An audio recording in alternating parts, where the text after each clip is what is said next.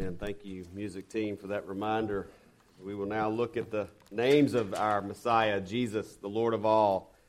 If you will please turn your Bibles to Isaiah chapter 9. I believe they can be found in the Bibles there. There's some Bibles in the chairs in front of you, and if you turn to about the middle of your Bibles, maybe hang a slight right, you should land in Isaiah. Isaiah chapter 9. For this Christmas season, we'll be looking at the names of the Messiah, specifically those names that are found in verse 6 of Isaiah chapter 9. And for the context this morning, I'm going to read verses 1 through 7 of Isaiah chapter 9. This is God's holy, inerrant, and authoritative word to us this morning. But there will be no gloom for her who was in anguish. In the former time, he brought into contempt the land of Zebulun, the land of Naphtali. But in the later time, the latter time, he has made glorious the way of the sea, the land beyond the Jordan, Galilee of the nations. The people who walked in darkness have seen a great light. Those who dwelt in the land of deep darkness, on them a light has shone. You have multiplied the nations. You have increased its joy. They rejoice before you as with joy at the harvest, as they are glad when they divide the spoil. For the yoke of his burden and the staff of his shoulder, the rod of his oppressor, you have broken, as on the day of Midian. For every boot of the trampling warrior in battle tumult, and every garment rolled in blood will be burned as fuel for the fire. For to us a child is born, to us a son is given, and the government shall be upon his shoulder, and his name shall be called Wonderful Counselor, Mighty God, Everlasting Father, Prince of Peace. And of the increase of his government and of his peace there shall be no end on the throne of David and over his kingdom to establish it and to uphold it with justice and with righteousness from this time forth and forevermore. The zeal of the Lord of the hosts will do this. Let's pray. Father, we ask that you would send your Spirit to help us, to teach us, to show us the beauty majesty of Jesus, the Son given, the Messiah born. In his name that we pray. Amen. I've noticed over the last uh, few years, and maybe it's been going on for quite some time, and I just haven't noticed it before, but a big thing to do nowadays when a couple is expecting a child is to have a reveal party. You know, you can, I think you can find out what the gender of a child is at like day two or something like that. But uh, there's, a, there's a big party held. Uh, you know, there's going to be confetti blown out of something. If it's blue, it's a boy. If it's pink, it's a, it's a girl. Uh, and, and, and out pops the surprise, right? Well, that's not exactly what's going on here in Isaiah chapter 9. But there is a big reveal going on here a, a, a giant birth announcement as we read here in the beginning of Isaiah chapter 9, up against the, the very dark and gloomy backdrop of a sinful world and a nation that is in tumult and turmoil, the prophet Isaiah comes forth as a prophet of God, and he's going to tell people of the glories of the Lord, but he's also going to confront the sin of a nation. And it's against this bad news, this gloomy, dark backdrop, that good news comes to God's people. And it comes by way of a big reveal, a birth announcement. A birth announcement before the child would actually be born. In the 21st century, again, parents can find out the gender of their child at a very early age and even reveal what the name of that child is going to be before the child is born. And that's what going on is going on here. God reveals the name of his son, the son to be born. But he's actually going to have many names. He's going to have several titles that will describe who he is and what he is like and what kind of king he will be. He will carry the government on his shoulders. He will usher in light into the darkness.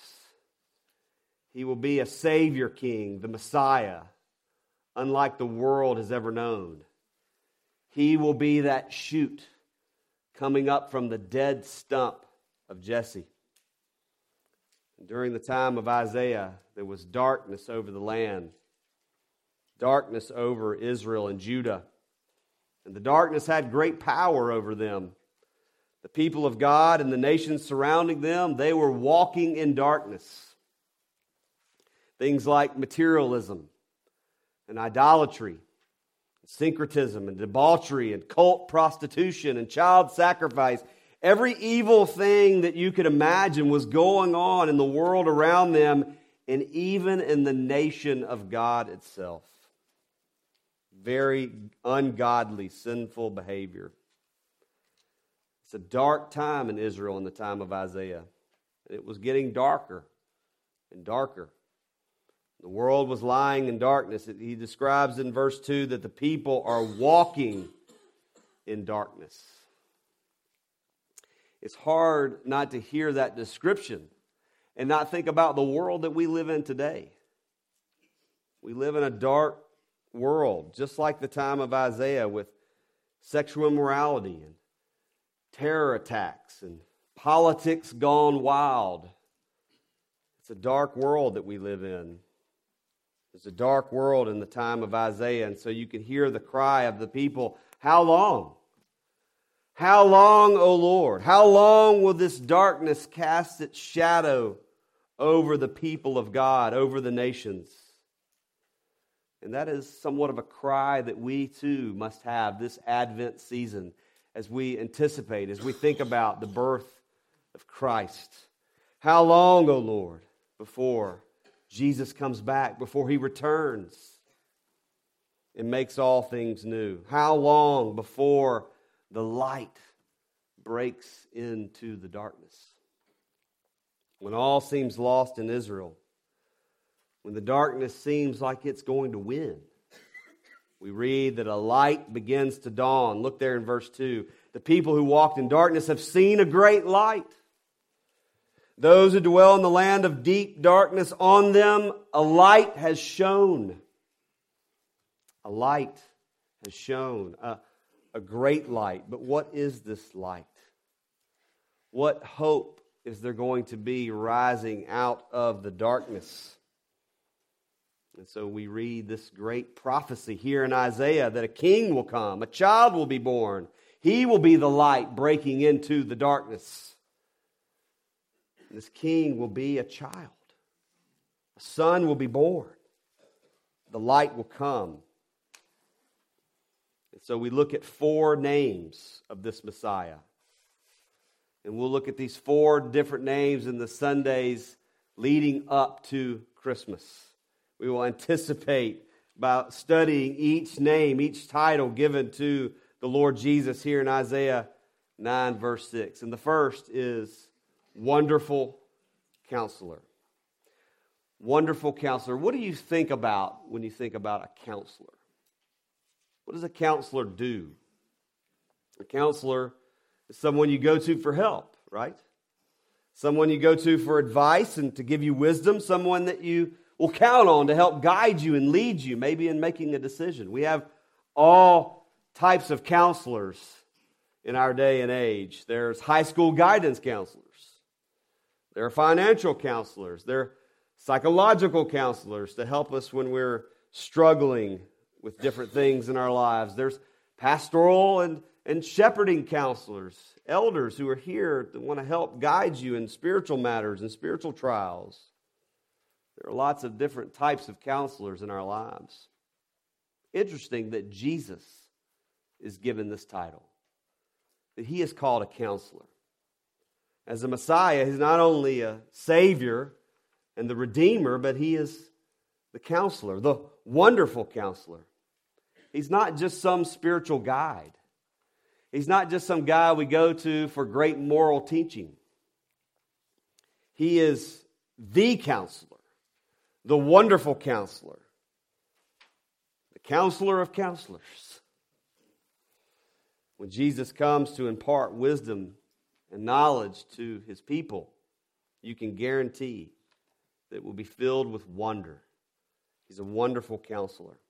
And so let's let's dive into this title. This was a this was a great exercise for me this Christmas. Just think about one title uh, of Jesus being the wonderful counselor because that title means something. And there's three things I want to propose to you this morning that it means that Jesus is the wonderful counselor because of sin. He's the wonderful counselor because of the wisdom we need. And he's the wonderful counselor because of his presence in our life. Let's look at those three things. Jesus is the wonderful counselor because of sin. The Messiah, the Savior, enters the scene here in Isaiah as light breaking forth into the darkness. And he will be light as a wonderful counselor.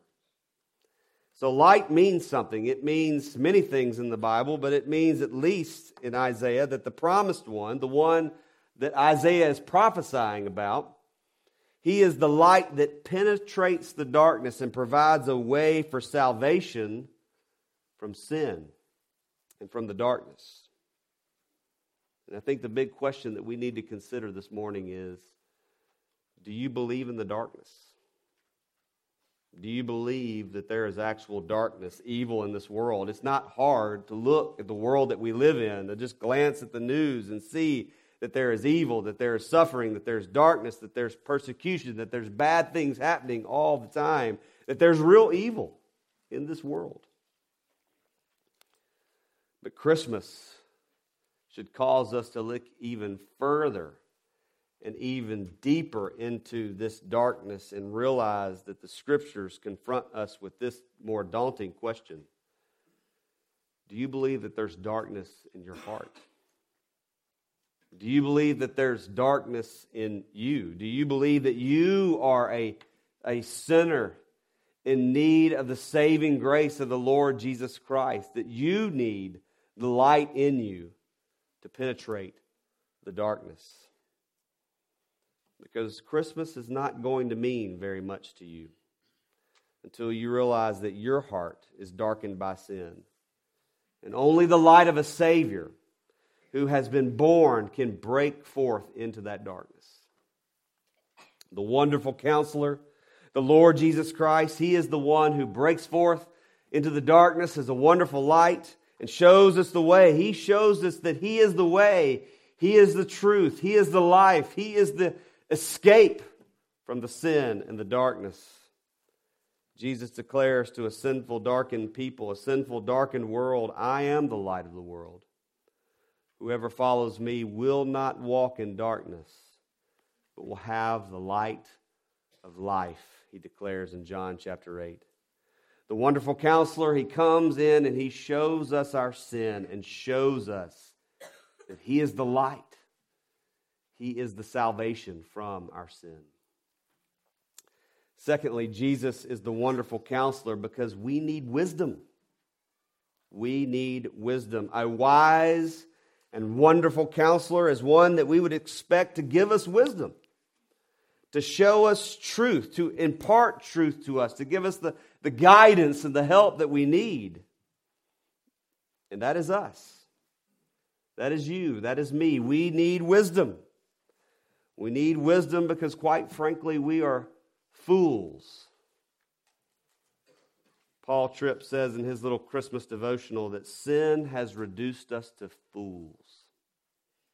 Is that not true? Sin has made us foolish. Even more, has made us ignorant and, and stupid without knowledge. That's what sin has done to us. And so we, we need help. We need a wonderful counselor.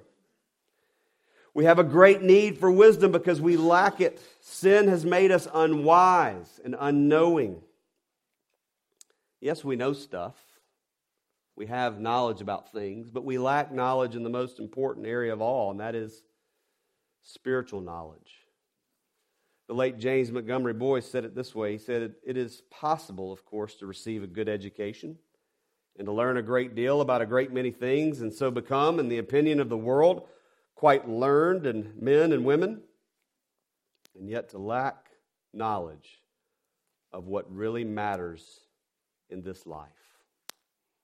What really matters and what we really need is the scales to fall from our eyes, for the darkness to be wiped away, to help us see ourselves for who we truly are. And that is that we are sinful in the sight of God without the Lord Jesus Christ. We are sinful. We lack wisdom apart from the saving knowledge of the Lord Jesus Christ. But we also need his guidance. We need the guidance of the Lord. This is what a good counselor does. We, we may go to a counselor, we may go to someone advice because, for advice because we, we hope that they will help us. We hope that they will give us guidance. We hope that they will, they will show us the way. And, and that's what Jesus does. He is, our, he is our guide, He is our wise guide. Even though oftentimes we don't hear the audible voice of the Lord speaking to us, if you do, come let me know. Let's talk about that. But we do count on the sovereign Lord to, to guide us, to give us counsel, to give us wisdom. And this is the way that God often works in our decision making. You know, t- when I was younger, I used to think that God's, God's guidance worked like this, this. Lord, I have option A in front of me, and then I have option B. Lord, help me to choose option A or B. I tell you what, Lord, I'll write it on a whiteboard, and then if you'll just, I'll turn my back, and if you'll just circle that one that I'm supposed to do. that never worked, by the way. Um, the way that we more biblically pray and ask the Lord for, for guidance is, Lord, give me wisdom. If we're created in God's image, then He has imparted wisdom to us, has He not? We can count on Him to give us wisdom, to give us direction. Lord, give me wisdom to do what honors and glorifies you. This is the way God's sovereign providence often works in our life. This is why Jesus is such a wonderful counselor that gives us wisdom. A friend told me recently that it gives them great comfort to know that Jesus is the wise counselor in their life, that even when we are unwise and make bad decisions, He is with us. He is with us. What a great comfort it is to know that Jesus is our counselor, that He is with us, that He gives us wisdom and knowledge and help. But last, Jesus is the wonderful counselor because of His his presence. Think about that, his presence. Jesus is Emmanuel, which reminds us that God is with us. He is for us, which means a bunch of things, a bunch of good things. If Jesus is the wonderful counselor who is with you, it means that he, he will listen to you. He's not too busy. Even as Frank prayed, we come with some of the same prayer requests over and over and over. Lord, help us. Lord, be with us. Lord, answer this prayer. He, he listens. Hebrews promises us that Jesus always lives to intercede for us. That he's always there at the right hand of God the Father, listening to the prayers of the saints and interceding before God the Father and saying, Listen to this child who loves you, Father. Jesus is a friend like no other. Think about it. Think about how many friends have come and gone in your life over the years. Think about how many people have let you down. Jesus will never let you down. He's a wonderful counselor. What good news it is that when you are worried, when you have to make a big decision, when you're sad,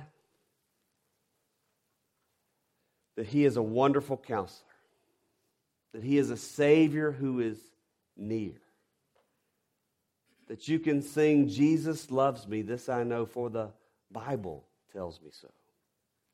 He is the Savior that, that says very passionately and very tenderly, very lovingly, that we read in the meditation this morning Come to me, all who labor and are heavy laden, and I will give you rest. Take my yoke upon you, Jesus says, and, and learn from me, for I am gentle and lowly in heart, and you will find rest for your souls. For my yoke is easy, and my burden is light. What a sweet Savior that says that to us. What a Savior, what a wonderful counselor that Jesus is. No one no one teaches like him. Have you ever thought about that as you've read through the New Testament or read through the Gospels? As he, as he starts teaching and, and instructing, I mean, he's brilliant. He's a very wise counselor. That's why we make so much about his word. That's why we study it so in depth, because it is wise counsel. No one loves like Jesus. No one has that compassion and that tenderness and that never stopping, never giving up, unfailing, always and forever love like Jesus. No one, no one can relate like him. He was tempted in every way. Every temptation, every suffering that you have ever experienced or will experience, Jesus did that. He was born in a feeding trough. He was nailed to a cross. He was born in poverty. His parents had to take him to Egypt to keep him from being killed. All of that he went through for us to relate to us. That's why the writer of Hebrews said that he, that is Jesus, he had to be made like his brothers in every respect, in every way. Why did he have to be like us? Is so that he might become a merciful and faithful high priest in the service of God, to make propitiation for the sins of the people. For, for because he himself has suffered when tempted, he is able to help those who are being tempted. Because he suffered because he was tempted, he is able to help you. What a wonderful counselor. This morning, if you are apathetic about Jesus, if you don't think the meaning of Christmas means a whole lot, if you're fine with just believing in a God, but following Jesus is not that important to you, if that's a foreign concept to you, then this morning consider what it means that Jesus is the Messiah. Consider what it means that he is the wonderful counselor. Because someone who is named, who is given the title wonderful counselor, is not just some amorphous being, it's not just some idealized person or thing that is unrelatable. Someone who is the wonderful counselor is someone who promises to do something, promises to be someone for you, to be with you, to be for you. And so this morning, if you aren't thinking very much about Jesus, let me ask you this what are you going to do with him? What are you going to do with him? What do you think about him? You can't just dismiss him as a baby lying in a manger or like a criminal hung upon a cross because he is a Savior who died and who rose again and who is with his people. He is very present. He's a wonderful counselor. And he has even further he, he gone to another, another extent by promising that his presence with his people will be so wonderful, will be so complete that he says that when I leave, when, I let, when he left this earth, the Father is going to send another helper, the counselor, the Holy Spirit is going to come upon you. And Jesus says, And I will ask the Father, and he will give you another helper to be with you forever, even the Spirit of truth, whom the world cannot receive because it neither sees him nor knows him, but you know him, for he dwells with you and will be with you. But the helper, he says, the Holy Spirit, calls him the helper whom the Father will send in my name. He will teach you all things and will bring to you remembrance of all that I have said to you. What a wonderful counselor.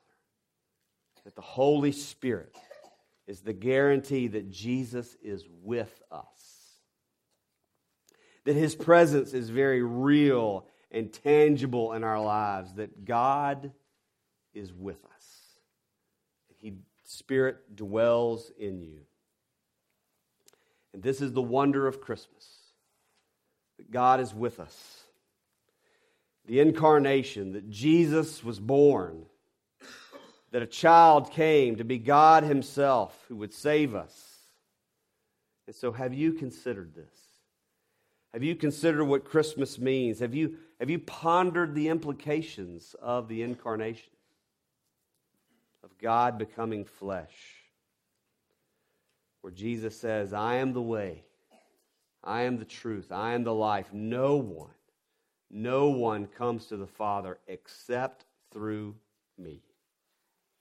This is the truth that confronts us at Christmas. The world would have you believe that this is nothing but a commercial holiday with lots of beautiful decorations and giving gifts and getting the economy back in the black or whatever. But it's more than that, isn't it? Because if that's all that it is about, you, you've missed the point of Christmas. It is about Jesus. The meaning of Christmas is the fact that God became man. And that sounds like foolishness to the world. But the Bible declares it is the wisdom of God the wonderful counselor. God became flesh, the God man, the wonderful counselor who comes to break the power of remaining sin in our lives, who is with us to guide us into truth, and who invites us to be yoked to him and to be with us every step of the way. This morning, if you are if you're struggling if you've got something really dragging you down, if you have a burden that you feel like you cannot carry, then I think this is when you need to think of Jesus as a wonderful counselor, as, as a Savior who is with you, who wants to come alongside you and show you not only have I died for you, but I am with you.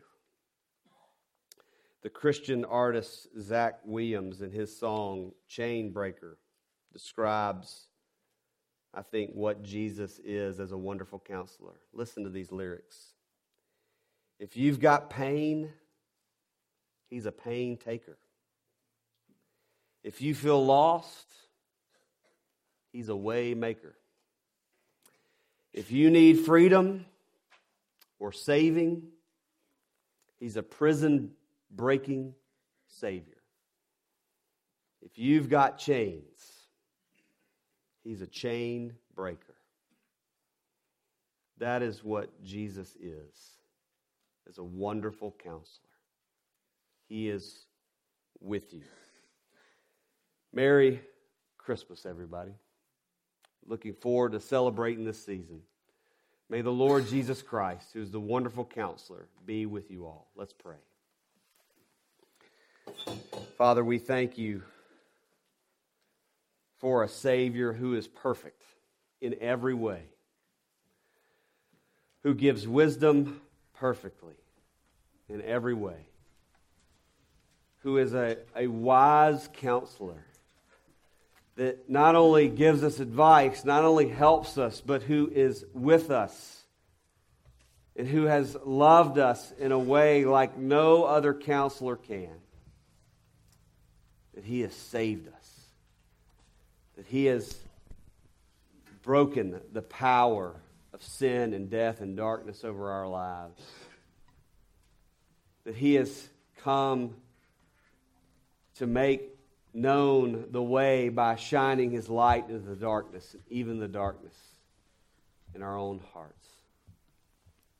Thank you that He is with us. That His presence is very tangible in our lives. And so, wonderful counselor, be with us. Help us, we pray. Amen.